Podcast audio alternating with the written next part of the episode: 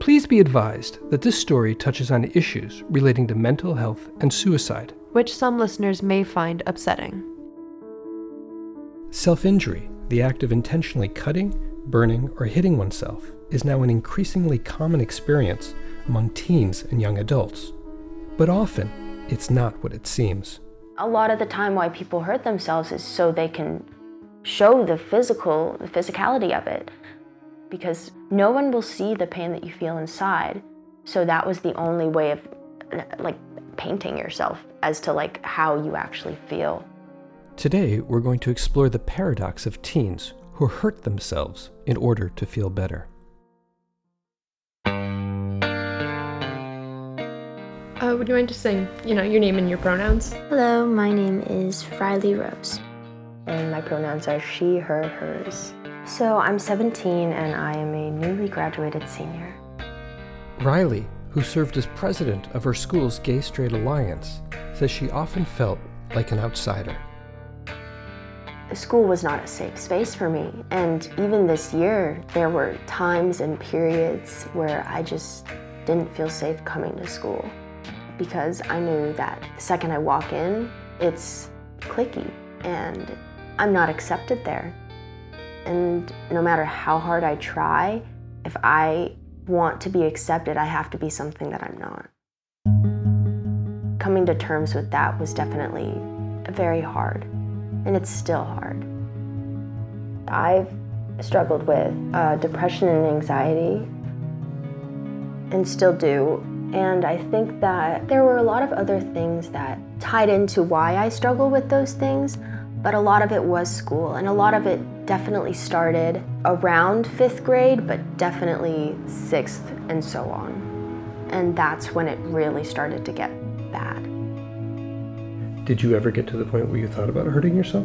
Definitely, and there was a period where I did. Um, during my freshman year, I mean, I don't, I don't want to get too like graphic or anything. Um, I did have a period where I was cutting myself for me personally, talking about how you're feeling and how you're struggling wasn't getting the point across. And I felt like the only way that it would get points across is if they could see actions. To help us understand how parents can begin to address this confusing and often frightening behavior, we spoke with psychologist Janis Whitlock, one of the pioneers in the study of self injury. Would you mind introducing yourself? Sure. My name is Janis Whitlock, and I am the director of the Cornell Research Program on Self Injury and Recovery. What should parents know about self injury? Non suicidal self injury is self inflicted damage of the body tissue in order to feel better. So it's kind of paradoxical. It feels like, you know, how could hurting yourself help you feel better? But for a variety of reasons, it does.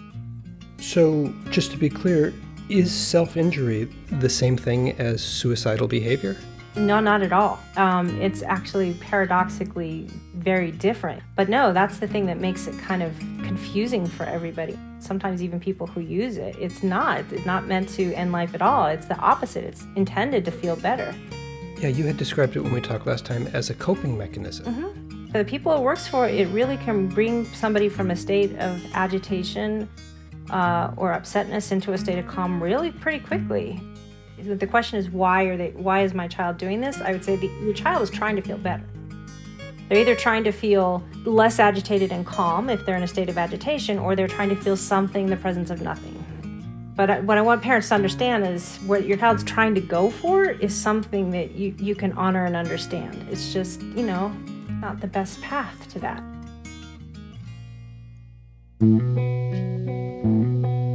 I definitely think that when I was cutting that I did want people to see, but it was only very certain people who I knew that I wanted them to notice.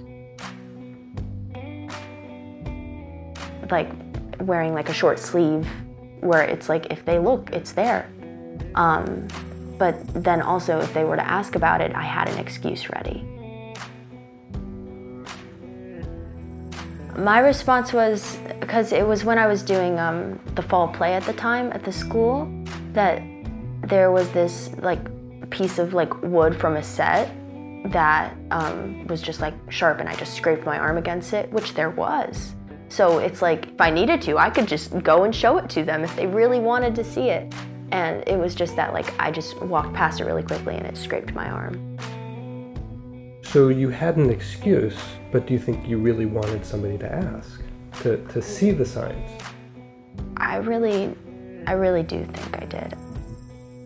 But at the same time, opening up that conversation is just like letting open the floodgates and like everything would come out. And that's just like something that I was not ready for. I knew that I just I wanted help, but I also didn't know what help meant. Sydney, you went through something similar as well, didn't you? Yeah. What was it like for you? Honestly, what you're describing is pretty much exactly the same. You want someone to notice so badly, but if someone were to ask, you would deny it. But like, you're waiting for someone to open up the conversation because you don't really know how to do it yourself. It's like, it's a cry for somebody to show that they care about you. Yeah, you want them to notice so badly, and if they did notice, that would cause a whole different issue. But then if they don't notice, then that's just like more reason to do it because it's like it's it just accentuates the feeling that You're alone. yeah. Janis, how common is self injury? Self injury is fairly common. At this point, we're looking at probably 17 to 25% of adolescent to a young adult population has probably self injured ever. When I started the research, there were definitely cases of kids 10, sometimes a little younger. Um, but now we're starting to see it in elementary school. I mean, it's just getting lower and lower on the age continuum. Do, do we have any sort of explanation for why it's affecting younger and younger kids? It's like eight, nine, ten year old. That's pretty disturbing. Isn't it? I know, even younger in some cases. There's just more ambient stress in the world. So at this point, it's like healthy, normal people reflecting a really unhealthy environment. What do we know about why people begin self injuring? Sydney, you want to start? Because I'll bet you have some ideas. For me, it was curiosity, but it was sort of mass curiosity. Like, that was sort of my excuse of, like, oh, I wonder what will happen. But it was sort of like everything was very numb and, like, I don't know, it was oddly satisfying. I don't know, you could feel something physically and but also emotionally like vaguely disturbing, vaguely satisfied, vaguely like I wonder if someone will see this and call attention to it. Here I am, this privileged little white kid um, living in a nice town without anything to actually complain about. Why am I upset? For some reason, I feel quite crappy. Um, and but like here's something that can actually show like oh he- like it was like physical proof that there was actually something wrong when I felt like I didn't deserve to feel poorly or like I didn't deserve to feel bad. I don't know. Wow, you covered a lot of ground right there. I think, Michael, we have all all the things that you know any expert would probably say about why we hear people self-injure. I think the one of the things you said that is really fascinating is this the ability to physically represent what feels ephemeral and sort of just emotion. You can do something, it's emblematic, it's like there, it's real. Um, and then there's also the experience of like, all right, now I've taken all this ephemeral, amorphous feeling, I put it somewhere as a wound, and you get the experience of watching it, experiencing it heal, which I think is also fairly powerful for a lot of people. Seeing it heal for me was sort of weird because it was like if I didn't cut that deeply, um, and by now it's pretty much mostly faded, so it didn't leave like lasting. But like when I saw it starting to fade, I would feel like I had to make more because I felt like I almost didn't want it to go away. Interesting. Can you say more about that? I guess it was like the physical testimony that something was wrong, and then it was also just like proof that yeah, it was it was just proof of something that I thought was bigger than me that was amiss. I think I handled it entirely wrong. Yep. Sydney, like, yep. My wife and I, we actually had a conversation about it, and we said, well, we don't want to embarrass them. We don't want to draw attention to it. Kids do crazy things. So let's just ignore it and hope it gets better. I don't know, ignoring it wasn't the right thing to do. what would you have wanted your parents to do? Uh, at least to notice, to visibly notice and bring it up, like, just because I didn't want to tell and I didn't want people to know, but I did at the same time. Mm-hmm. I would have liked like some sort of repetition saying like we're here and if you need to talk about it, but then like at least that being said like a couple of times, um, and then like asking about it and showing concern and trying to get help. But like at the same time, I didn't want that. You know, when we did interviews with people who with self-injury experience and we asked them what they wanted their parents to know, that was the dominant request. They just wanted their parents to ask why. So, Rylee, did somebody notice? Was it the cutting that ultimately got you the help that you needed? Actually, no. I think a lot of the time, parents just, they don't know what to do. As a parent, I mean, speaking personally, it's terrifying that your child, somebody that you love, are hurting themselves in this way. And I guess what we've been learning is that you have to have the courage to ask these difficult questions.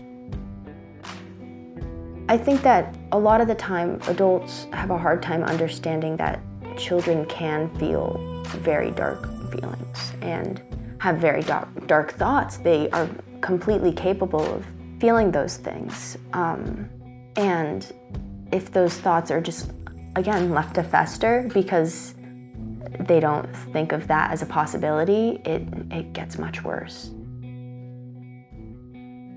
So I think that also opening the narrative up to allowing children to feel these things and helping them get away from feeling those things, it, I mean, that would just do wonders. Janis, just to be clear, if your kid starts to do it, should you intervene?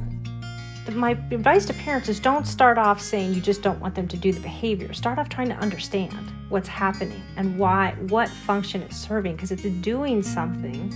The behavior itself, no, I mean, it's not the healthiest behavior by any stretch. It can leave lots of scarring. A lot of people say that they injure themselves far more deeply or severely than they intended to. Then a lot of people who end up with that experience then feel really ashamed and they don't go get medical assistance. Would you recommend medication for somebody who's struggling with self injury?